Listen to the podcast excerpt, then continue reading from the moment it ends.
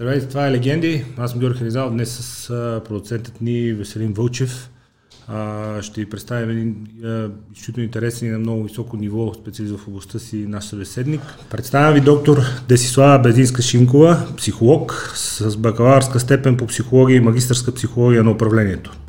Доктор по психология на труда и професионална психодиагностика към Югозападния университет Неофит Рилски в Благоевград, член на Дружеството на психолозите България и координатор на Дружеството за Югозападна България. Сертифицирана от университета в Северна Каролина с лектор Барбара Фредриксън в позитивна психология специалност. Обучена и сертифицирана в направление позитивна психотерапия и хипноза и, психо, и хипнотерапия. Член на Българската асоциация по хипноза, както и член на Дружеството по позитивна психотерапия – члени на Европейската асоциация по приложна психология. През февруари 2022 година доктор Шинкова отвори Център за работа с хазартна зависимост Психоника в София, където се провеждат консултации и индивидуални терапии с хазартно зависими техни близки, както и групи за помощ и взаимопомощ. Автора и на книгата Заложен живот, в която описва какъв е пътят и спасението на човек, страдащ от хазартна зависимост. През тази година Европейската асоциация по приложна психология е одобрила програма на доктор Шинкова, по която ще обучават психолози да работят по проблема с хазартната зависимост. Здравейте и добре дошла. Здравейте, добре заварила. Много внушително си ви. Благодаря. Кога успяхте всичко това да го свършите? Ами, в интерес на истината, общо взето почти постоянно нещо уча, нещо търся. За мен е важно, а, както във всяка една професия, да съм в крак с новото и се опитвам винаги да наваксвам и да търся най-новото, с което по възможност да съм въз, така, най-полезна на моите клиенти и да развивам работата си напред, както и а, в един момент видях тази изключителна нужда а, информацията, свързана с хазартната зависимост, да бъде горе-долу събрана на едно място, за да е от полза на хората и така дойде и идеята за книгата, защото не веднъж и клиенти, и техни близки са ме питали къде можем да намерим информация, която да е така рентабилна и която наистина да, да е от помощ на едно място, да е достъпна и в крайна сметка реших да, да направя тази книга. Като се върнем назад във времето, защо психология? Историята е доста интересна. Бях на, може би, 15 или 16, когато всъщност започва направлението философското в училище. Имах една учителка, една преподавателка в гимназията, която специално в курса философското течение, още първия час, когато влезе, каза часовете ни ще протичат последния начин. Имаме четири седмици, в които аз преподавам. На петата седмица ще имаме час, в който искам вие да коментирате как виждате нещата, които сте научили и какво мислите вие по темата. И мен изключително много ме впечатли това, че някой иска от мен да мисля и да изкажа мнението си, защото знаем в училище винаги трябва да си да. научил да... Не дай много да знаеш. Да. На, научи си всичко, но не дай да знаеш много. Да. Именно. И тогава започнах да чета различни книги, свързани с психологията. Оказа се, че страшно много ми харесва като а, тематика, като поле въобще и това беше единствения ми избор, беше да уча психология, нищо друго. Това беше импулс. Да. След завършване на първата от многото образователни степени, какво ви, а, какво ви закара при зависимостите? Какво ви отведе там в професионалния ви път? В интерес на истината, а, към зависимостите случайно се насочих. А, това беше така Особено конкретно хазартната ме заинтересува много, защото още първия, един от първите клиенти, които имах, беше с хазартна зависимост и аз всъщност започнах да търся по-подробна информация за хазартната зависимост и се оказа, че на български почти не намирам.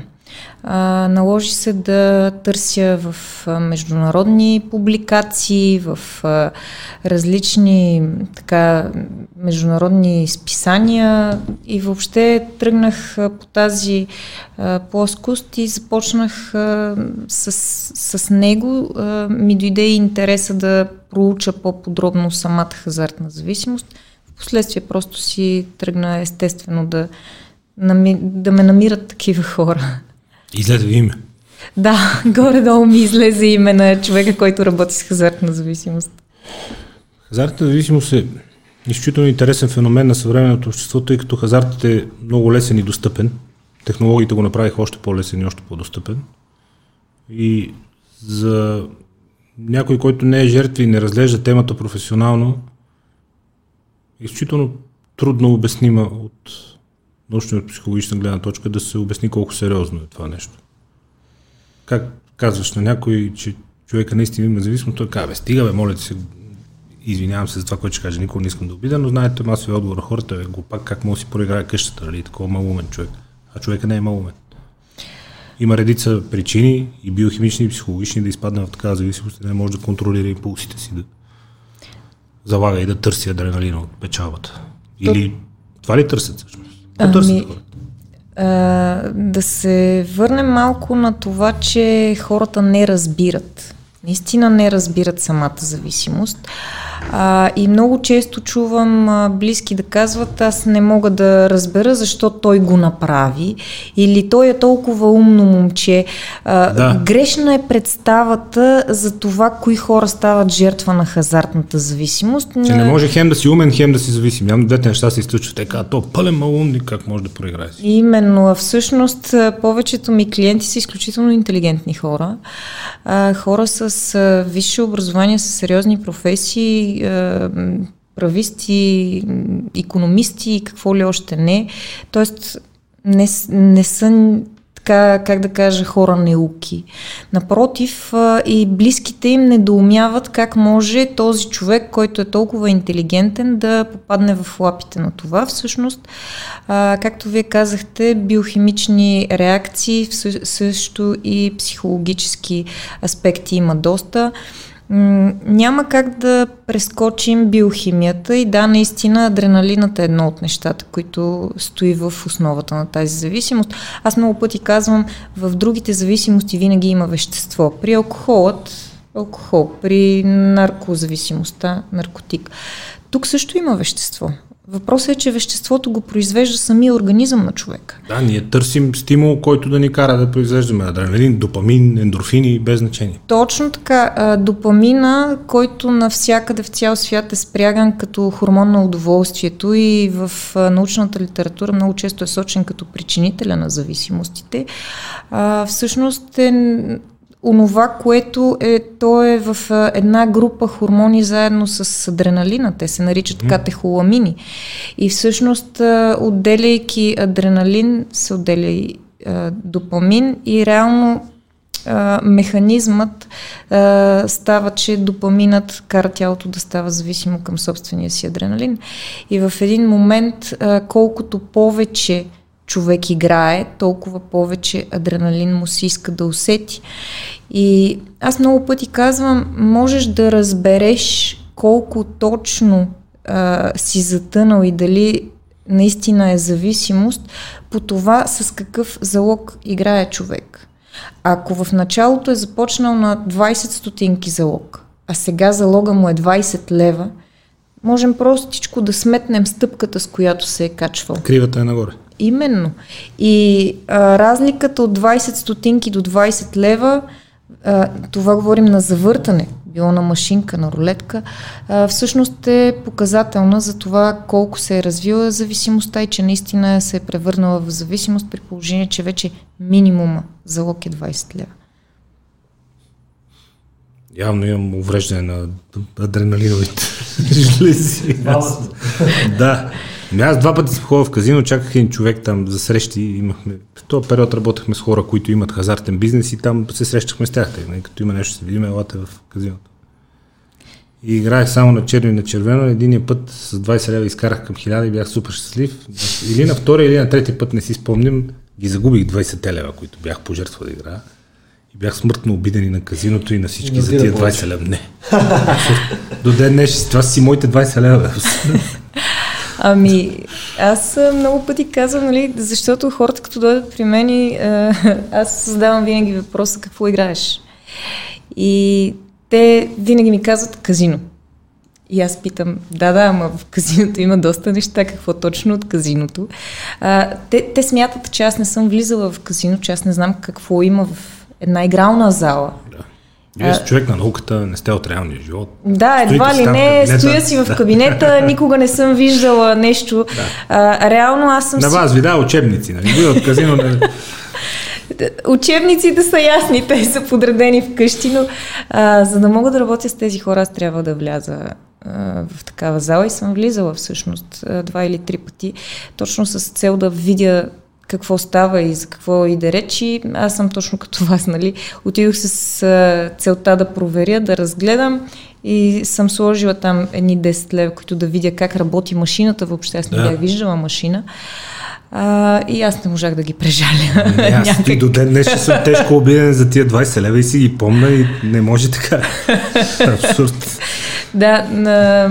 просто не, не е това, което а, по някакъв начин да, да ми хареса. Явно не, не е моето. Да, на вас. Това е било преди 16-17 години, като връщам назад времето по нещата, с които се занимавали тогава, ако не и малко повече. Стремежа на хората да стимулират центъра на удоволствието ли е единственият биохимичен логичен път за развиване на, на тези зависимости? Защото а, ваш колега от Штатите, в друга специалност, а, той много говори за диабетни, преддиабетни състояния, сладко, наднорми килограми, затластяване и така нататък. А, общо ето яденето на сладко е същата история. Ти си мислиш, че ти пада кръвната захар и такова, което е тотална глупост, няма нищо такова. Просто хората са наркомани към Аз... сладкото заради допамин, защото когато ядеш сладко, пак организма се кефи строи допамин, всичко е супер, човек се усмихва, нали знаете, ако не изям нещо, защото ще убие някой, капне малко шоколад и по-добра версия на себе си, а всичко, а, механизъм е абсолютно същия биологични. в интерес на истината, м- как да кажа... Може би без адреналина, без тръпката, защото просто ядеш сладко. В а, началото, в повечето случаи, социална, социално желателното поведение е повода да се започне играта. И го казвам, защото, а, за съжаление, в днешно време, не знам дали сте чували, но сред 18-19 годишните е някаква мода да се събират в казиното, в игралната зала. Защото а, там могат да прекарат дълги часове, има безплатен Пуши се, пие се. Алкохол, пуши се, пие се, да, всичко е позволено. И един вид човек, за да не остане далеч от групата, отива с нея. Не се асоциализира. И да. а, реално м- той има желанието да остане в групата и да принадлежи към нея. При младите това е изключително а, така изразено да, да имат принадлежност към група, към семейство, което така малко семейство, извън собственото семейство, един вид групата се възприема малко като семейство. И а, началото в повечето случаи започва така от едно социално желателно поведение, което е насочено към това да останеш в групата. Но а, чисто като механизъм, а, както при сладкото, нали, пак по същия начин, да, абсолютно. Аз, между другото, наскоро, е, така, отскоро започнах работа с една техника, изключително държа в центъра ми да има съвременни технологии, е, защото има техника, която помага на психолозите. Е, аз се специализирах в EEG биофидбек или така наречения неврофидбек, където а, се проследяват а, мозъчните вълни и всъщност има обратна връзка към човека. И на база на това а, забелязах някои специфики при хазартно зависимите, като а, една така по-изразена м, бета-2 вълна или т.е. високия спектър на бета вълните, което там са резките адреналиновите действия, така да се каже, по, по-импулсивните, докато а, се вълни като делта и тета, които са отговорни в повечето случаи се, и за съня, и за трансови състояния, те са малко в по-занижен а, аспект и, и в интерес на истината, наскоро моята обучителка всъщност ми даде идеята да а, ако има някой от моите клиенти желание да а, си проследи каква е кръвната му захар.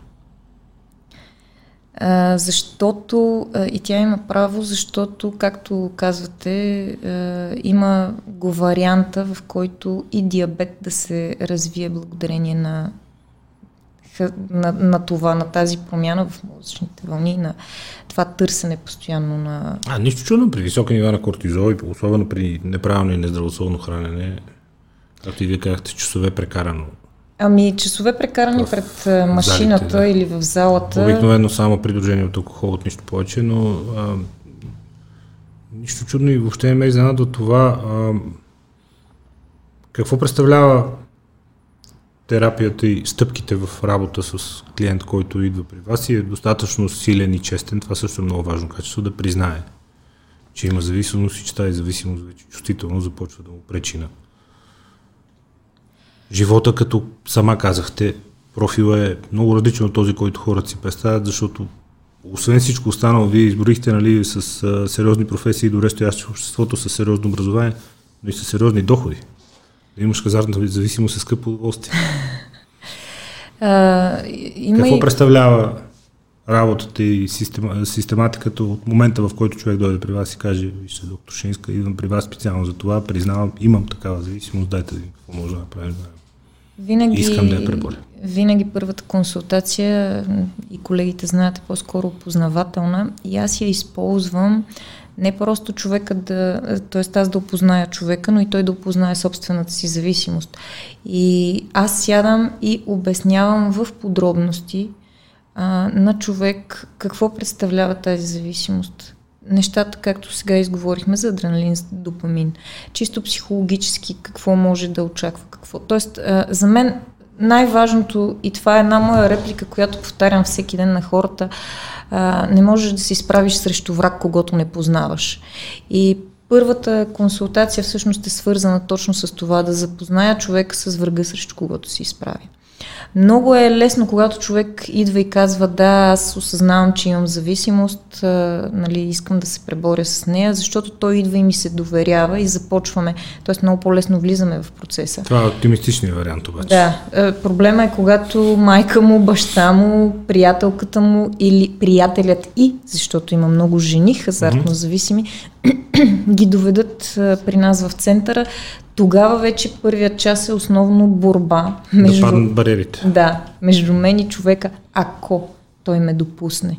А, все пак съм психолог, нали? аз винаги казвам, нямам магическа пръчка и а, важното е човека да ми се довери, довери да стигна до него. След това вече започваме а, работа по най-важното всъщност, търсене на цел, за която човека да се хване. Винаги съм казвала, а, само волята не е достатъчна. Волята в началото е необходима, да, така е, но само волята не е достатъчна. Трябва нещо, което човек да го дърпа напред. Волята ще трае известно време. След това, ако човек не е намерил целта, ако не е намерил това, което да го кара да иска да продължи да, да постигне нещо в дадена област, той много лесно може да се върне назад. И реално нашите консултации протичат в насоченост, намиране на цел за съответния човек. Както и, както казах и по-рано, а, включвам и технологията, която имам, което е аудиовизуалното увличане, което много помага, защото в повечето случаи хазартно зависимите са с нарушен сън, независимо в, какъв, в каква насока, дали лягат, заспиват и се събуждат на сутринта или изобщо не могат да спят, спят на пресекулки и в двата случая съня е нарушен. А, извинявам се. Така че а, аудиовизуалното увличане ми е изключително от полза. Естествено, а, неврофидбек, който те първа така ще навлезе в а, терапиите на, на моите клиенти все повече, където, защото неврофидбека е обратна връзка, т.е. човек а, вижда как може сам да контролира мозъчните си вълни.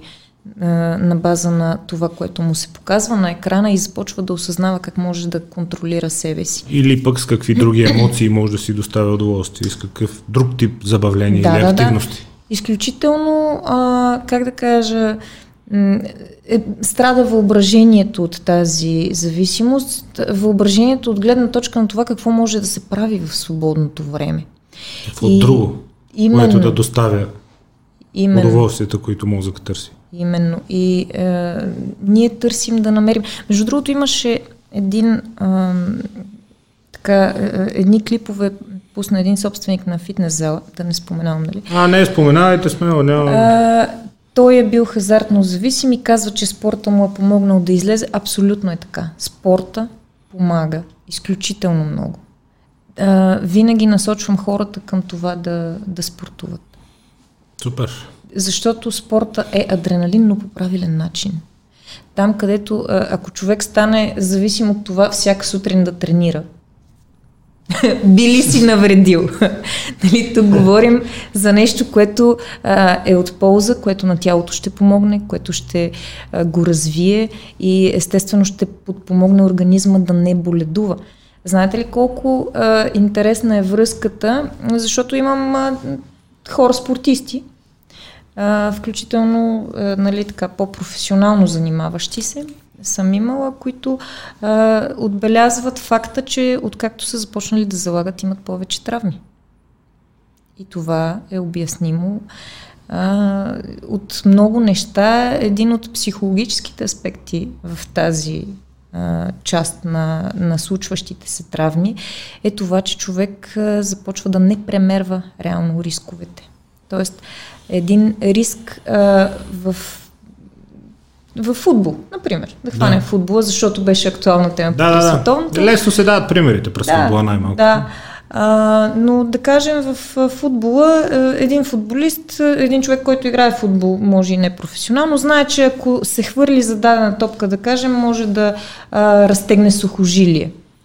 А, да. когато обаче... Дали да гони до последно, Именно. дали да скочи за този шпагат, влушава се преценката. Реално, и се увеличава риска. Точно. И колкото повече се увеличава риска, толкова повече се увеличава и риска от травма. Разбира се.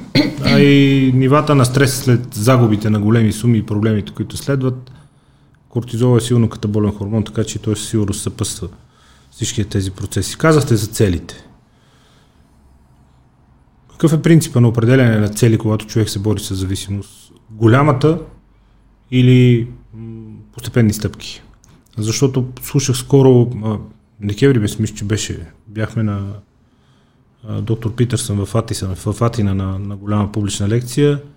М- общо дете той каза също, в смисъл поставяйте си големи цели, но, но си поставяйте цели по пътя. Защото голямата цел е много далече, много е трудно човек да направи evaluation, нали, оценка на това къде е стигнал в развитието си по пътя си към голямата цел. Той казва, ако целта ви е да живеете в супер подредена къща, Ден си опрете леглото. И не бързите подреждате цяла една къща. Нямате нито време за това. Това е енергоемко, трудоемко. Ще ви скапе, ще ви измори, ще ви стане досадно, ще загубите време за други неща. Опрете си днеска леглото. Утре опрете едно чекмедже. Други ден опрете целия гардероб. По-други ден опрете цялата спалня. По-други ден опрете и. И, нали, в, но си поставите а, а, по-краткосрочни цели по пътя към голямата, за да може все пак от време на време да обърнете гръб назад и кажете, ей, това аз го направих, колко хубаво. А... Когато говорите за цели, голямата, крайната цел, пълното отръскване от зависимости, човек повече да не стъпи в казино, било то физическо или онлайн, или постепенни стъпки. Целта човек повече да не стъпи, а, изобщо не я ползваме. Тя а, не е цел. Тя трябва да е резултат. Тя трябва да е резултат от постигната цел. Да. Винаги а, в процеса на работа търсим голямата цел, която да се преследва. Но, за да се научи човек да как да постигне тази цел и как да си я постави правилно, аз обичайно давам на моите клиенти една задачка с а, така, а, водене на ежедневни като дневник, не е точно дневник, смисъл е, всеки ден да си поставя задачи, е, да си ги набелязва в кой момент коя задача трябва задължително да се изпълни, след това е, да запише и резултата. И когато умишлено държа да е на листа. За, защото след един месец, ако в неговия живот дойде момент, в който си каже, не, аз нищо не направих, има едни 30 листчета, на които той си е написал какво е изпълнил. И в крайна сметка това са едни мънички цели ежедневни, които е постигнал. Тоест, ежедневните малките цели са начина човек да не падне духом и да не е, забравя, че може да постига различни неща. Но да голямата повярва. цел, да каже, точно така. Явно не съм идеално зле, а виж тук и Именно. това и това и това. Е, голямата цел обаче е, така кокала, който всички следваме. Много обичам един, един израз, нали? Ако да си представим в северните кучета, хъскитата, които теглят шейни. Ако човека, който, чиято шейна е теглена от едно хъски, да речем, само го удари, хъскито ще тича до определен момент, в един момент ще се умори ще спре. Защото не, не може повече, уморено е. Но ако постави един кокъл пред носа му да стои то ще тича до изтощение, защото има кокъл, който да преследва. Кокъла ни липсва. Тояги много, както аз казвам, нали. Онзи, който зад да те удри. Всеки ден е предизвикателство и всеки се сблъсква с сумати проблеми. Всеки ден, всеки ден човек, нормално. Да. И аз това, това търся всъщност. Да... Какво представлява в скоби, кавички, кокала, голямата цел, какво представлява, когато човек иска да реши проблема си с дадена зависимост? Как се формулира тя? Различна ли е при различните хора? Винаги е различна при различните хора, в зависимост от техните интереси, от техните а, таланти, дарби, а, усещания и желания, но аз винаги а, търся ясна, точна, конкретна, материална цел. Какво визирам под материално? Не визирам за пари, визирам такава, която може да се пипне и да се види. Тоест нещо като лично постижение, което човек, когато го постигне, да каже, да, ето постигна. Нали? Искам да съм, например, много често се шегувам, искам да съм министър на образованието. Това е ясна, точна, конкретна материална цел. Трябва да се види какви са стъпките, за да стане министър на образованието в такъв аспект търсим, но всеки спрямо таланта му, спрямо а, желанията му, спрямо мислите му, спрямо това, което е минало като житейски път и това, което му се отдава. В книгата ви, ваши интервюта давате ужасяващи примери за развиване на хазартни зависимост хора, които касичките на децата си, спестявания за училище, пари за медицински нужди, изобщо посягат към ужасяващи а, от етична и от морална гледна точка а, ужасяващо тъжни източници на финанси, само и само да задоволят тази своята зависимост, повечето пъти с, ясната, с ясното знание, че няма да спечелят и че най-вероятно ще загубят тези пари. Вие как, как успява човек рационално да си го обясни това и да, да го рационализира като поведение и като поведенчески модел, някакви като психологически профил? Защото за много хората е абсолютно необяснимо. Всеки си казва, това не може да бъде. Не може нормален човек нали, да бръкне да вземе на детето си кашичката и 2000 лева за детето за университета, за таксата ги е приготвил, да ги вземе да отиде да ги изиграе в казино. И това нормален човек не може да го направи. Как се рационализира това нещо? Вие помните ли случая с Максим Ставински? Ами, кой от всичките, за когато, съжаление? Той е страхотен спортист, има доста случаи имаше. Когато а, това момичето, което блъсна, да. Помните ли а, бащата го обвиниха, защото беше изиграл парите за лечението й? Помня, че въпросният Красимир Горсов, един господин, който почина Петър Христов от Търново, беше направил голямо дарение. Парите изчезнаха и те се бяха поинтересували, понеже покойният Петър Христов беше много влиятелен бизнесмен, с много контакти, с много връзки и фактически бяха намерили камерата от скритите камери от казиното, в което ги беше изиграл. Вие сега като ме посещате, помни си го случая, да? Ами, а, помните ли, че Бащата всъщност беше казал, че а, сумата е трябвало да е двойно по-голяма, за да може да са достатъчни за дъщеря му и той е искал просто да я удвои. Когато хазартно зависим човек тръгва към а, залата, а, той не го мисли в посока а, аз отивам да загубя. Напротив, тогава се проявява всичкия оптимизъм, който въобще има. Mm. той забравя всички случаи, в които е губил и си спомня само случаите на печалба. Вероятност и математически модели всичко това изчезва. Той отива с идеята, че спечели. Точно така. Интересно, но... Особено пък ако е губил повече напоследък, а, си казва, сега трябва да е моя ден, сега ще имам късмет, защото аз дадох много, сега трябва да ми върнат. Една такава м- как да кажа, а, зависимост, а, не знам, математическа в главата им, която е абсолютно необяснима за нас. Иллюзия за справедливост някаква, че живота е справедлив Точно. и че има математически модел, дето като си загубил много, някой ден ще се върне, което... Те, те са с идеята, че а, игралната зала трябва да връща, нали? Да възстанови справедливост. Да, да, да. Тя не е създадена за да печели, а за да прави хората щастливи. Добре? Окей. Okay. И тази иллюзия продължава да съществува до последно, докато има зависимостта. Вярата, че спечелят. Точно така. При всяко отиване. Независимо с какви пари. Да, да. Е, не гледат на тях като пари, които може би ще загубят, а пари, които със сигурно ще си върнат с печалба. Те въобще не гледат на тях като пари. В смисъл? ами, питайте, който и да било хазартно зависим за суми, ще видите как парите са тотално обесценени. Аз в началото така, въпреки че аз като психолог трябва много да внимавам дали реагирам въобще, когато а, човек ми споделя нещо. Ами това е много интересно, защото вашите 10 и моите 20 лева са изключително сериозни пари, които ние си ги помним и до ден днешен и просто леко като се сета агресирам малко, да. Как ми ги взеха? Само, че за, за един хазартно зависим едни 5000 лева може да, да се казват като изгубих 5000 лева, те сега нашите какво си. Нали, в следващия момент съм чувала и неща от сорта на за тези години съм проиграл милион и половина. Или за тези години, като говорим за голям период от време, разбира се, не говорим за а, за годините, в които играя, като седна и ги сметна, са горе-долу към 500-600 хиляди съвсем спокойно казани цифри и първоначално човек като чуе такава цифра, аз и вие, виждам ви погледа просто. Но реално за тях те са тотално обесценени. Това е просто средство, с което да се отиде да си играе. От един момент нататък, когато зависимостта е в много тежък стадий, а, човека отива без иллюзията, че ще спечели, без дори желанието да спечели, просто отива да играе.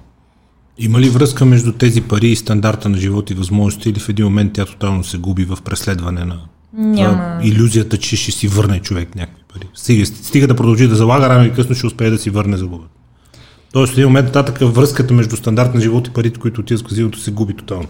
Абсолютно. Не е нужно човек да изкара 5 милиона, за да изиграе милиони и половина тази година, защото ако изкарал 5 милиона и милиони и половина изкарчил в казино, Хора, че казват, има пари, огажда си. Сега това го радва, може ги похарчи за нещо друго. Но деца вика не е, не е за жарене. Mm. Но в повечето случаи изглежда не е така. Изобщо не е така. В повечето случаи се започва а, залагане на... Най-напред се залага колата. Колата е най-често залаганото нещо.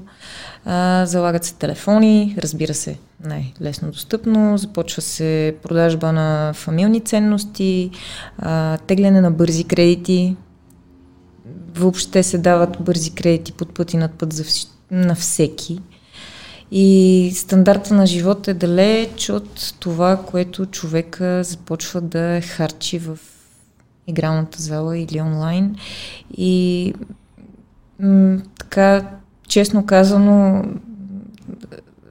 повечето случаи няма никаква връзка между това как изглежда, че живее човека. Даже аз за това и така доста сме свързали в центъра хазартната зависимост с ониоманията, т.е. манията за пазаруване, защото а, се търси да се купуват скъпи вещи, отново онова социално желателно поведение, т.е. да изглеждам добре, да се чувствам добре. Подрехите посрещат. Да, онзи образ на казиното в uh, холивудската продукция, нали... Мястото, където събират богатите, да. Uh, далеч не е това, което е в действителност. А, да, всъщност а, няма, няма връзка. Напротив, аз Кои са релациите, които откривате? Кои са връзките, които откривате? Казвате, че коефициентът на интелигентност не е такава, не може да се намери а, връзка между а, коефициента на интелигентност и развиването на зависимости. Е, практиката е много далеч и научни доказателства и изследванията са много далеч от а, социалния шибон, нали, че само глупак може да си проиграе парите. Това въобще не е така и тук изобщо е става про за коефициент интелигентност. Изключително интелигентни хора също стават жертва на тази зависимост. Не е интелигентността, не са доходите и социалното положение. Хората са готови да харчат пъти повече от това, което изкарват в преследване на иллюзорни печалби и в това си доставят адреналина и допамина от залога и от риска. Кои са релациите? Има ли връзка? Може ли да се каже профила на хората, които развиват такава зависимост или просто никой не е застрахован, независимо в кой социален слой е, в, на, на каква фаза на развитие, с какъв коефициент интелигентност, просто никой не е застрахован. Ген ли е? Някой казват ген, нямам ген за хазарт. Ние много смееме на това с гените, че ли Гена му бил да яде като разправен, Гена му бил да кукъл. Нищо няма ми да белея, да, ген. Добре. А, има ли някаква релация или просто наистина никой не е застрахован? Абсолютно никой не е застрахован, за съжаление. А, това с гена. Има различни публикации а, в световен мащаб, доколко а, генетично може да се предава хазартната зависимост. Някои са в посока, че потвърждават това, другия го отричат. А, говори се и за средата. Аз а, и в книгата си съм посочила, че има различни фактори, предразполагащи към тази зависимост, но не, не е задължително човек, при който се съберат тези фактори да стане зависим. Кои са факторите? Семейство, среда, семейство, отсъствие среда. на други начини да си доставя удоволствие? А, да, да, да. Доколко а, спорта е в ежедневието, доколко а, човек търси да развива себе си, доколко а, следва някаква цел, някаква мечта, доколко има план за развитие в живота си. По повод а, така профила на хазартно зависимия, аз а, направила съм един такъв профил. М- Изключително ми е интересно да работя с тези хора, защото те са изключително добри. Колкото и странно да звучи, но хазартно зависимия е човек добър по душа. Той наказва само себе си, реално неговия порок не, не е насочен в вреда на никого. А, до някъде бяга от заобикалящия го свят. Това е човек, на когото, аз не веднъж съм го казвала, ако посред нощите ви закъса колата, ако звъннете на него, да, много той интересно. Аз това да съм учила във ваши интервю. Това са хора, на които винаги може да се разчита. Много близки, много привързани, много надежни приятели. Да. Защо такива хора с такъв профил, с такива големи крачки върват срещу себе си? Защото. Наистина не мога да си го обясня. Очевидно виждат как те го правят, но за тях това връща ли се? Тоест, обществото наоколо, хората наоколо това, кое, а, това, което те правят, не им, бъде, не им бива върнато. Тоест, звъни той на някой негов приятел, че има някакъв проблем и този негов приятел отсреща му казва ми то, аз сега не мога и така нататък. Един вид човека започва постепенно да се затваря. Защото е добър и е чувствителен и за да не страда, в един момент търси начин да се изолира от това, което е наоколо. И да прикрива проблемите си, може би, с някаква степен, защото когато адреналина спадне, нещо, което се е случило, не е повод за гордост. И следва Пак си останал без пари, да. А и следва и забиването, разбира се. След пиковете следва забиването. Абсолютно. Яйцето или кокошката? Хората стават зависими, защото има толкова много хазарт и той е толкова достъпен, или хазарта е толкова и е толкова достъпен, защото има голямо търсене. Хм. Много хора казват, пазара, изобщо економиката като наука и развитието на економиката въобще като част от живота, неразделна част от живота съвременен, всички казват, тя се базира върху търсенето, скерсити. Фундамента на економиката въобще е търсенето. В този смисъл, ако фундамент е търсенето, предлагането, може би трябва да го извиним или не? А, предлагането е свързано с търсенето. Да, така е. Разбира се, аз имам, имам една любима книга, много пъти я споменавам, Холивуд пере най-добре. Не знам дали сте чел. А, там така доста за маркетинга се е много интересно представен. Но а, за мен в момента тази толкова много реклама е до гуша дошла на хората. Постоянно ме питат родители, кажете какво да направим, за да спре тази реклама, защото когато един човек е тръгнал да се справя с зависимостта си, една поредна реклама може много да му помогне да се върне назад. Няма, няма альтернативи сякаш, които да са така рекламирани. И тъй като съвременният човек а, търси с какво да запълни ежедневието си, свободното време, което му остава, естествено, онова, което най-лесно се предлага и най-често се предлага, бива най-желано. И след като обществото приема съвсем нормално а, това предлагане и нали, очевидно много хора играят, а, все по-достъпно и все по-желано, т.е. търсенето нараства. Така че наистина е яйцето или кокошката. Перилни препарати и хазарт. Всички трябва да сме тежко зарибени по перилни препарати, умекотители и хазарт. И... Е... Извират от чешмата, което си пуснеш някъде. Не лекарствени средства и... Добавките. В България лекарства са забранени за реклама, но добавки дал Господа. И накрая сто текст. Много хубаво. Как, какво беше другото? Ам... Те някои не са за... Да. Да. М- да, има два големи отрасъла в рекламата. Предпочитам да не ги засягам. Но на първо място твърдо периодни препарати, умекотители и хазарт, безспорно. Между другото, в интересни сте ние в а, медията, в която работим с господин Вълчев, а, имаме един рекламодател от този сектор и те, има някакво разбирателство между фирмите, които се занимават с а, подобен бизнес. А, изпратиха ми писмо, че са случили меморандум. някакъв меморандум и етично споразумение и просто а, без да променят по никакъв начин а, договорите финансови отношения, помолиха в часовете от 5 до 18. 5 до 18, мисля, да. Да не се излучва. А, да. да. Сами. Аз... Изпратиха, помолиха, уведомиха. В този смисъл явно има някакво ниво на етика и на професионализъм там, но док, ако трябва процентно вие да, да, да, да, да процентно да устойностите приноса към общия проблем хазартната зависимост, колко е на търсенето и колко е на предлагането според вас? По-равно, по-скоро търсенето, по-скоро агресивното предлагане? По-скоро агресивното предлагане. Откровено казано, аз присъствах на една среща в Народното събрание на 11 декември, ако не се лъж беше датата, която беше свързана точно с как да предпазим децата от хазарт. Там присъстваха представители на бранша. Те тогава представиха пред родителски организации НПО това, че са на път да сключат този меморандум и а,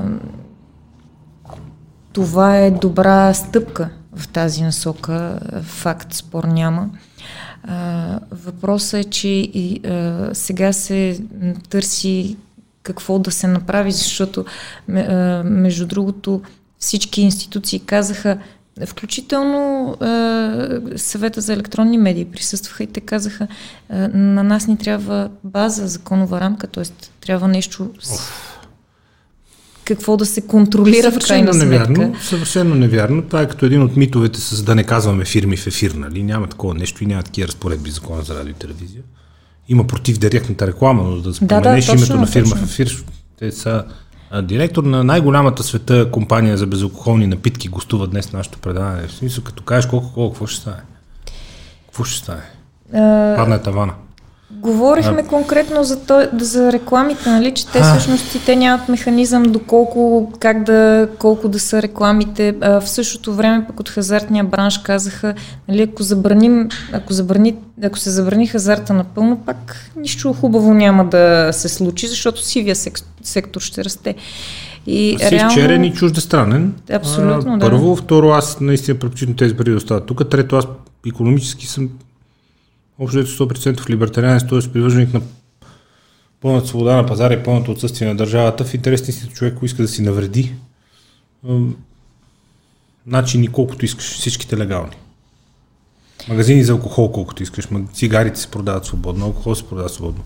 Лекарства се продават свободно. В Штатите се самоубиват всяка година 300-400 хиляди души вече с булко успокояващи се такива с легални лекарства, които се продават в аптеката с рецепта.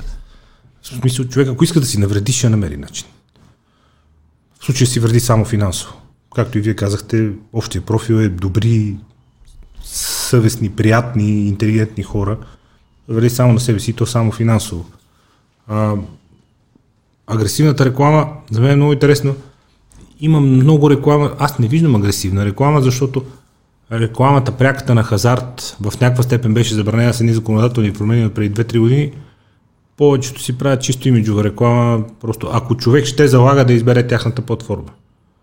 Повечето правят имиджова реклама и реклама за awareness. Те не залагайте при нас. Аз не Ами, лошото е, че се създава едно такова усещане, особено това с известните личности, които рекламират, се създава едно такова усещане, че едва ли не отив, отиваш в залата и там ще го срещнеш този човек. Или ти ще станеш като него достатъчно известен. Проблема не е в... Те затова и самата среща беше за как да предпазим децата от хазарт. Тоест проблема не е в възрастния. Окей, като всеки... набършиш 18, ако искаш да си навредиш и ако ли си решил нещо да правиш. А, но, но децата са изложени на това ежедневно а, облъчване. Да беше само в телевизия, окей, но то е по магистралите, в малките градове изключително много има. Онлайн. Онлайн на всяко Онлайн е кликване. Онлайн е чудо, да. То вече, това е, че и по всяко едно място за спортуване, на почти всеки един стадион, на почти всяко едно място такова, което е за голям група спорт, има... Всички зали и стадиони са брендирани. Ами, да, ама това пак е корпоративна реклама. Там просто има едно лого на една фирма. Да. Факт. Ако си решил да залагаш, да избереш тяхната платформа. Факт. Няма подтикване към, в прекия смисъл, ела и залагай при нас, и играй тук пари. Или... Но рекламата винаги по, така, по презумпция е била манипулация като цяло, така че това не бива да го... Ма дали е в полза на някоя стои... уиски или на котия цигари, да, или на лекарства, както вие казахте. Ако реши човек да си навреди, си навреди. Но според вас агресивното предлагане е прекалено основният причинител на проблема. Прекалено много. А, допреди време а, нямаше чак. Някъде мисля, че до около 2020 беше малко по а, малко като обем рекламата. А, аз, тъй като поддържам така връзка с национална линия за наркотици, алкохол и хазарт и те са изключително съвестни в това да предоставят информация за статистиката, колко като процент са звънели за наркотици, колко за алкохол и колко за хазарт. Трябва да ви кажа, че от около 2-3 години насам статистиката показва, че над 30% от обажданията към тях са свързани с хазарт, докато преди е било за наркотици приоритетно.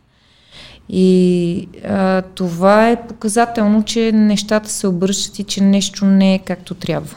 Между другото, извинявайте, ще ви прекъсвам, но то до 2020, вие поне кажете, казвате до 2020, точно 2019-2020. И че 2019 беше на Валерий битката с рекламите на хазарта точно, заради лотарията. И за тогава бяха абсолютно навсякъде, си спомням по рейтингите, които а, и тогава съм гледал по рекламните агенции, а, къде най-много се пласират реклами. Националната лотария беше абсолютно навсякъде. Имаше тотална мания за търкане на такива билетчета. Тогава беше абсолютно ужас. На всяка бутка. Тогава се приеха тези законови промени, за които ти казвам, против пряката реклама. Mm-hmm. Но чисто имиджова да си рекламираш фирмата и да кажеш, че помагаш на спорта или че а, даваш безплатни награди за не, аз не виждам това по принцип как може да бъде забранено и съм далеч от мисълта, че е редно, защото в крайна сметка това са български фирми, тук си плащат данъците. Те в момента, са, те ще е някой друг. В момента правят нацакване, може би с това, че във всяка една реклама, всяка една компания обявява първоначалния бонус 300 лева, 500 лева, 1000 лева и е, примерно е, Първо, неща. Първото е това и второто е, че битката е просто за пазара вече е ясен според мен колко е. Въпросът е кой ще успее да вземе по-голям пазарен дял. Ето тук с... компания изглежда по-престижно и може да си има по-голямо доверие. С думичката бонус. е много тънък момента, защото а, може би не, не си давате сметка, но етимологията, т.е. самото значение на думата бонус е а, възнаграждение дадено за добре свършена работа. Допълнително възнаграждение дадено за добре свършена работа. Каква е работата, която човек е свършил толкова, че да получи бонус? Допълнително възнаграждение, как звучи? Допълнително възнаграждение за добре свършена работа. Какво толкова човек е направил, е свършил Какво като дейност, свършил? че получава бонус за тази си дейност? Ето това е а, част от манипулацията, за която говоря и за това а, конкретно за рекламите трябва да има някаква м- поне а, регулация в какъв аспект. Както в момента в закона пише а, да има непряка реклама, кое е пряка и кое е непряка реклама. Това не е изяснено.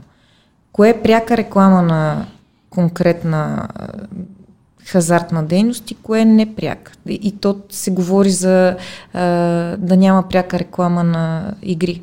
Окей. Okay кое приемаме като пряка и кое като непряка. Ако излезе детелинка или седмица на екрана, а, това пряка реклама ли или е непряка реклама? Към момента не е off the record не е разписано никъде, както и вие казахте. Към момента се приема, че пряка реклама, ако се рекламира конкретна игра, коефициенти и заложи днес и ако заложиш днес, имаш шанс до вечера да спечелиш еди колко си. Реклама на конкретна игра с конкретни залози. Не пряка е така наречената и видеова реклама. Да, обаче. Ние като... сме най-добрите. Ние сме еди кой си бет и на, ние сме най-добрите. Сайт номер едно. Или най-много помагаме на спорта. Но като се Не, спомене, например, 500 лева казино бонус. Според мен това е пряка реклама. Според мен това е пряка реклама. Това го правят всички в момента. Според мен това е пряка реклама. Да. Хазарт. Да. Когато има цифри и конкретна игра, според мен си е пряка реклама на, на, на хазарт на, на, на залог. Но го Нямам има... нищо против имиджовото и корпоративна. Те знаете много добре, когато се забрани рекламата и на цигари включително, единственият шанс на табако кампаниите да се рекламират изобщо по някакъв начин е просто имиджово и корпоративно. Слага си логото, който знае, знае. Ако човек не знае какво произвежда тази фирма, окей. Okay. Бритиш Американ табако. Добре. Аз за okay. това казвам, че трябва Japan да се... Tobacco International, ми това пише, но GTI такова, ми да, хубаво. В тази насока трябва да се види. Естествено, аз не съм човека, който може да ги регулира или раз... въобще да ги коментира в дълбочината тези неща. Там трябва юрист, който разбира и да може да даде по-подробна гледна точка, но като Нещо интересно човек, казахте който... и вие, че ако има пълна забрана на хазарта, нещата ще стават по-зле. То вие, вие не сте за забране ограничаване на самия бизнес, а по-скоро за агресивния подход към потребителите, особено към тези под 18 години. Ами, вижте, всичко забранено, практиката показва, че става още по-желано. Ли, а, ако е напълно забранено, ние виждаме какво става с една Турция, където е напълно забранен хазарта. Те всеки уикенд с Свиленград. Кърджали. Кърджали, Но те е Свиленград село, те ще отговорите на въпроса. Да. Така че да, никога крайностите не са отговор на въпроса. Е, по-скоро трябва да се види кое как да се контролира и регулира. И наистина дори бранша се прави, че има твърде много сив сектори. Там трябва да се направи нещо, което да, да спира, да речем, възможността чужди сайтове да оперират на българска земя. Защо не? Защо не се приеме нещо такова? В крайна сметка това ще запази интереса и на тези хора и няма да има чак такава реклама, защото те се борят с външни хора, които с външни сайтове, които въобще не си плащат данъците тук и въобще не се интересуват от нашата държава. Имаше го преди години, беше регулирано, но проблема беше, че беше цялостна забрана на онлайн хазарта въобще. И от територията на България, между другото, много ефективно. Той тогава Явор Коле беше още в ГДБОП и бяха постигнали много ефективна система. От България много трудно се стигаше до сайтове за залози. Бяха им, спираха им домените през геолокации, изобщо спираха домените от българска територия, да може да се залага. Беше забранено онлайн хазарт. Въпросът е, че няколко чужди компании, които кандидатстваха за лиценз тук и които са престижни компании от световен калибър, заведаха дела, протестираха и така нататък, получи се натиски по европейска линия и а, те трябваше да вземат лицензии. В момента, в който се дигна забраната, тя пък вече е дигната забраната, човек може да залага онлайн. И тук вече е въпрос, както вие казахте, и на филтър, нали, кои са лицензираните български компании и кои сайтове са пиратски с сървъри някъде в Хонг-Конг или в а, Малайзия или в Индонезия. Нито може да проследиш, нито може да докажеш, нито може да търсиш печалба, нито може да протестираш срещу някакви общи условия, с които те ограбят нещо или са некоректни към тебе, нито нищо някой да те защити. Така че тук сте права. Но забрана имаше преди години, тя беше съобхватна за онлайн хазарт. Има и нещо друго. Трябва да се регулира това колко лесно човек може да си затвори профила, например. Защото редовно, когато дойде човек при мен и ми казва, ами аз не мога да си закрия профила. Искат ми да подам еди каква си молба. Тази молба се разглежда в рамките на 30 дни. в тези 30 дни обаче, ако аз вляза в профила си, тази молба автоматично отпада и в следващите 30 дни не мога да подам отново такава молба, и а, чак след това мога да подам нова молба за след още 30 дни. Защото а, един вид в момента, в който влезе, той иска да се върне обратно. Той може просто да иска да провери дали са му приели молбата. Нещо от сорта. И, тоест... Да речем, че те затрудняват това да се откажеш изцяло, за да може да си изкушиш рано или късно да кликнеш пак и да заложиш нещо. И непоисканите рекламни съобщения, които са постоянно валят на СМС-и, на имейли. Тоест нещата наистина трябва да се, да се регулират. И не само за хазарта и за бързите кредити, за които споменахме. И, и, те, и оттам има един сериозен натиск. Така че... М- Между другото, те имат много такива тактики. Ако някой, да речем, не е влизал от месец и е на нула салдо в портфела си, примерно след месец, да речем два, му дават 50 лева бонус, за да се пробва късмета. Да се върнеш пак, пак да се закачиш, да. Да, и получава съобщение. А, е от... много често. Много често се случва и това по повечето български световни компании се е практика. От а, игралните зали конкретно пък а, те създават така доверителни взаимоотношения с клиентите си. И, а, случвало ми се, а, мой клиент не е влизал вече, да речем, два месеца и му звъни управител на игрална зала и му казва, хей, Пепи, например, как си, къде си изгуби, не сме те виждали, мъчно ни е за теб, няма ли да ни не ни видиш, да изпием по едно Къде изчезна, бе, човек? Къде изчезна? е, бизнес. А, да, да. Всеки си преследва неговото. Въпросът е, че а, хората го тълкуват като приятелство. А то не е. Имай, имайте предвид, доколкото съм информирана нали, на служителите в игралните зали, е забранено да създават а, взаимоотношения с техни клиенти. А, но ми се е случвало, мой клиент беше влюбен в едно крупие. И аз го питам ти, защо смяташ, нали, че тя наистина те харесва и е влюбена в теб.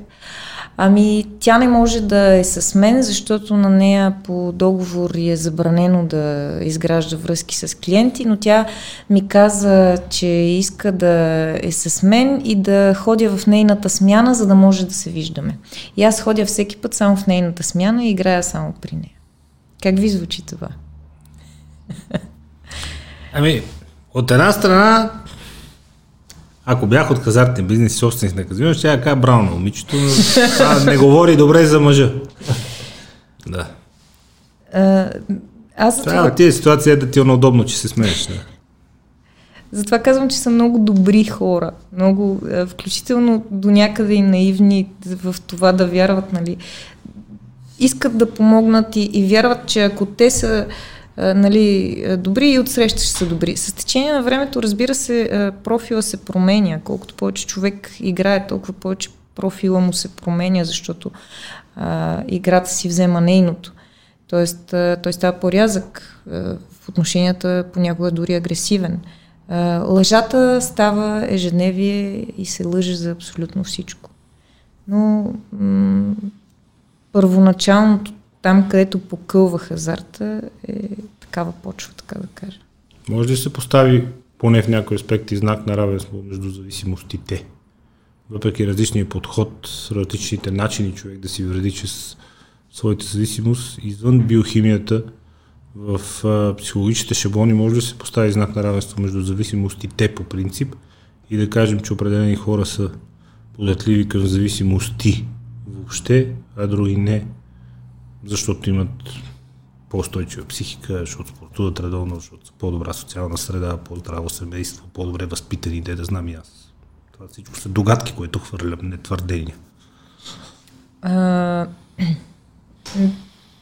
Как да кажа, зависимото поведение се пренася. Тоест, то се пренася в различни сфери. Но не можем да кажем, тези хора са по-податливи, тези не са податливи или нещо като разделение да правим. Но веднъж човек, като прояви зависимо поведение, то много лесно започва да се разпростира в различни области. А, да кажем, може както си зависим от хазарта, така да си зависим от работното си място.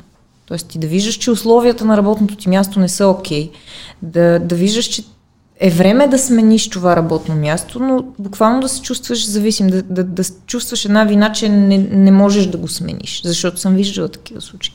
А, зависимост към партньор, зависимост към място, на което се ходи, да се посещава, да кажем, кафе.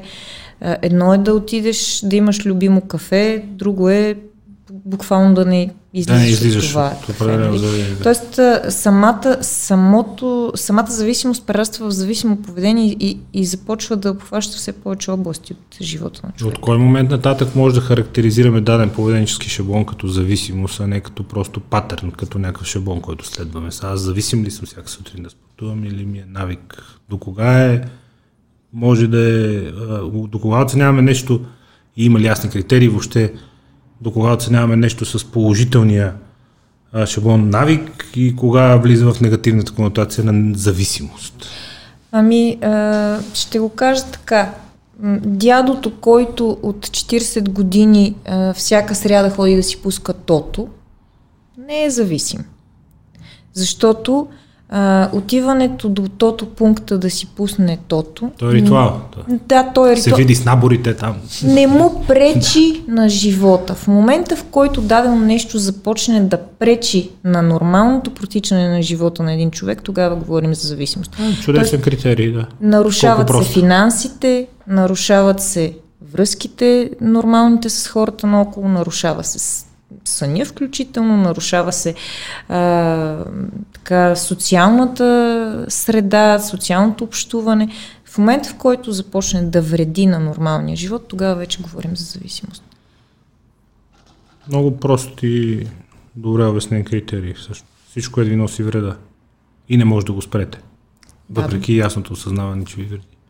Ако човек ходи, както казахме, за кафето. Едно е ако ходиш всяка сутрин или както вие ходите да спортувате всяка сутрин. Окей. Okay.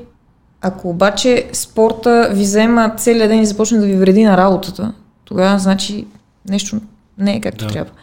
Ако ходя на кафе сутрин в едно и също кафе а, за половин час, за да се виждам с приятели, окей, но ако не излизам от това кафе и не мога и да си върша работата, не мога да а, комуникирам нормално с хората, тогава вече... Всичко, което ни вреди. Именно, което ни ограбва от нормалния, хубавия ежедневния живот, който би трябвало да е разнообразен. В общия случай от вашата практика до сега хората сами осъзнават, че си вредят или са доведени за ушите от някой? А... Добър роднина, приятел, познат. А, в общия случай хората идват сами при мен. Супер. А, има немалко доведени на сила, но а, по-големия процент е хора, които са осъзнали, че имат проблем. Макар да не са го осъзнали напълно. Много от тях идват и ми казват, аз не знам, не съм сигурен дали... Дали ми има нещо. Ми има, дали ти ще ми помогнеш да се справя. Но а, искам да пробвам нещо различно, което вече не съм пробвал. Добре. От тук нататък, след всички, всички натрупан цен с издадената книга, собствената практика, а сега на къде? Не усещате и тавана. Какво повече може да иска човек? О, не. Аз, за мен това е твърде малко от това, което може да се направи. Първото, това е голямата цел. Кокала. Първото нещо, което а, ми беше голяма цел а, и успях да постигна през Европейската асоциация по приложена психология е да обучавам колеги конкретно в работа с хазартна зависимост, защото трябва да има а, повече хора, които да са така доста в темата. А, не просто като зависимост, а като една конкретна група. А, другото е, че центъра искам да е доста по-голям и да намеря някаква възможност, защото център е частен в момента е на самоиздръжка, съответно всичко в него е платено, да намеря някаква възможност така, че да има и е, за, възможност за хора, които не са в състояние да си заплащат. Е, тоест някаква програма ли, да знам, нещо, да. което да, да подпомага по някакъв начин и всъщност може би повече центрове и един по-голям, който да, да може да предоставя повече услуги, включително място, където да е само за хазартно зависими. Даже имам една идея, която е малко наивна, а, но ми се ще така, ако мога да се свържа или ако има някой а, такъв човек, който би се заел, а, да има група бокс, кикбокс или нещо от сорта някой треньор, който да се вземе само с хазартно зависими. Тоест една група, веднъж в седмицата да кажем, да тренират само хора с тази зависимост. Защото а, практиката ми показва, че този тип спортове изключително много помага.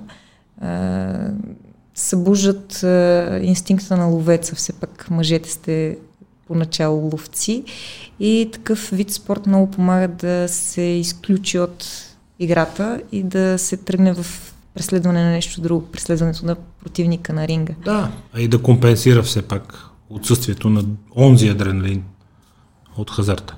Така че... С друг от опасността на сблъсъка физически. Да, по-скоро на, нататък са насочени мислите ми, вижданията ми, е, включително, как да кажа, да, да има и група, защото за момента аз имам група, само за хазартно зависими. Те като ходят в групи, където са общо зависими, не се чувстват добре и не споделят и са по-дръпнати, не, не виждат себе си като така зависими, като останалите при другите Като алкохолици или като наркозависими, да. например. А, и за това съм направила една група само за хазартно зависими, където а, те да могат да споделят, да се подкрепят и да си дават сила един на друг.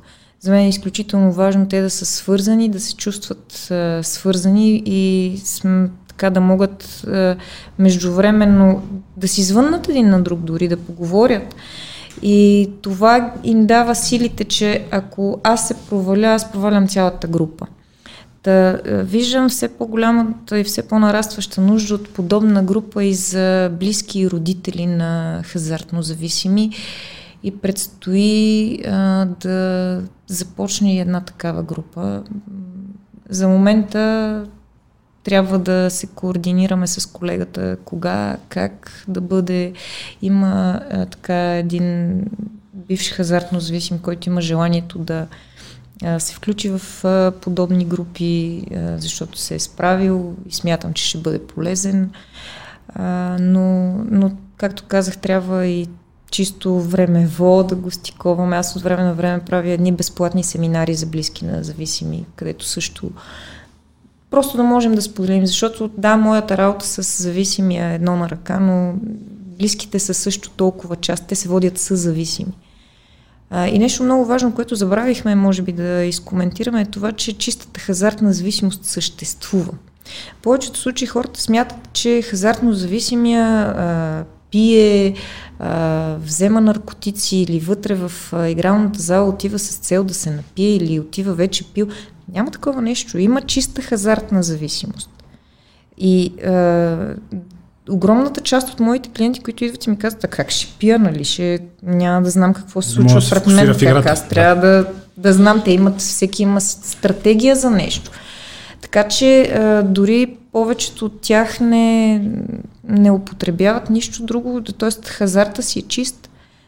Грешна е също и тази представа, че човек се напива и отива. А, не, аз. Не е задължително. От беглите ми наблюдения, пак казвам, тогава ам, виждам хора, които са съсредоточени и фокусирани, а, често леко ядосани, очевидно амбицирани, следят, броят, гледат изобщо изцяло са потънали в, в това, което се случва на, на игралната маса. Не, не става дума изобщо за безплатни алкохол и за забавлението. Аз съм имала клиент, който ми казва, стоял съм, казва, а, 5 часа само на вода, нали, да, и то на сравнително малко вода на машината. И не ставам а, и гледам да не ходя до туалетната, за да не би да изпусна нещо. И казва, след 5 часа с болка буквално отивам до туалетната и се връщам.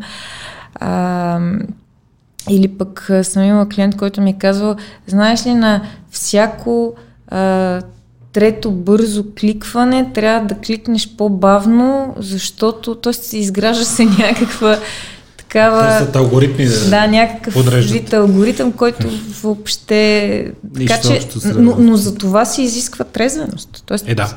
Трябва да се фокусира.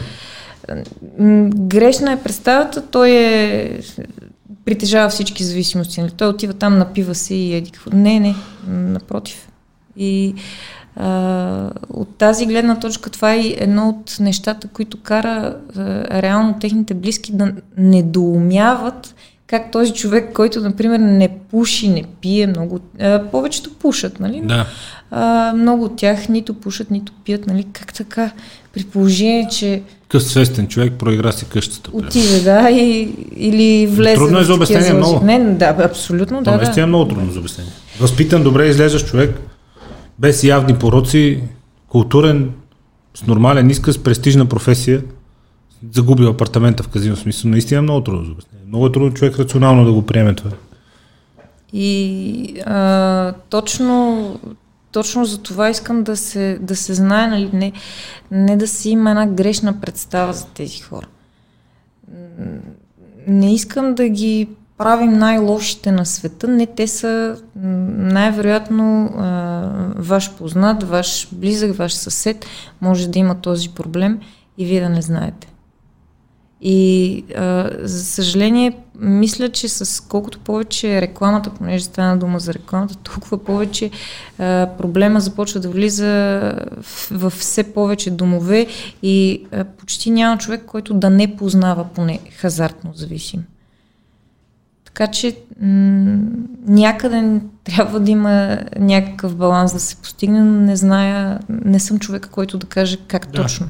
Но за финал нека пак повторим, тези зависимости си имат ясно, научно и биохимично и психологическо обяснение. Не става въпрос нито за глупави хора, нито за луди хора, нито за хора с някакви отклонения, нито за хора, които не могат да се контролират. Става просто, просто за хора, които са завили, развили с течение на времето конкретна зависимост към конкретен порок и това са хора, които имат нужда от помощ, а не от това да бъдат бичувани, стигматизирани, оплювани, обиждани, защото в крайна сметка, както и вие казахте, никой не е застрахован. Няма, няма застраховка срещу каквото и да било в този свят, най- още повече пък срещу тази зависимост. Едно от лошите неща е, че никой не, доскоро никой дори не говореше за нея и някак, когато нещо пък е прекалено позволено и прекалено така показано, то се приема, че не е проблем. И човек трудно може да осъзнае, че за него даденото нещо се е превърнало проблем, в проблем. А, защото нали, се рекламира. Да. Защо да се е превърнало в проблем за мен? И пак казвам, хората са не са глупави, не са ниска класа или каквото и да било друго напротив.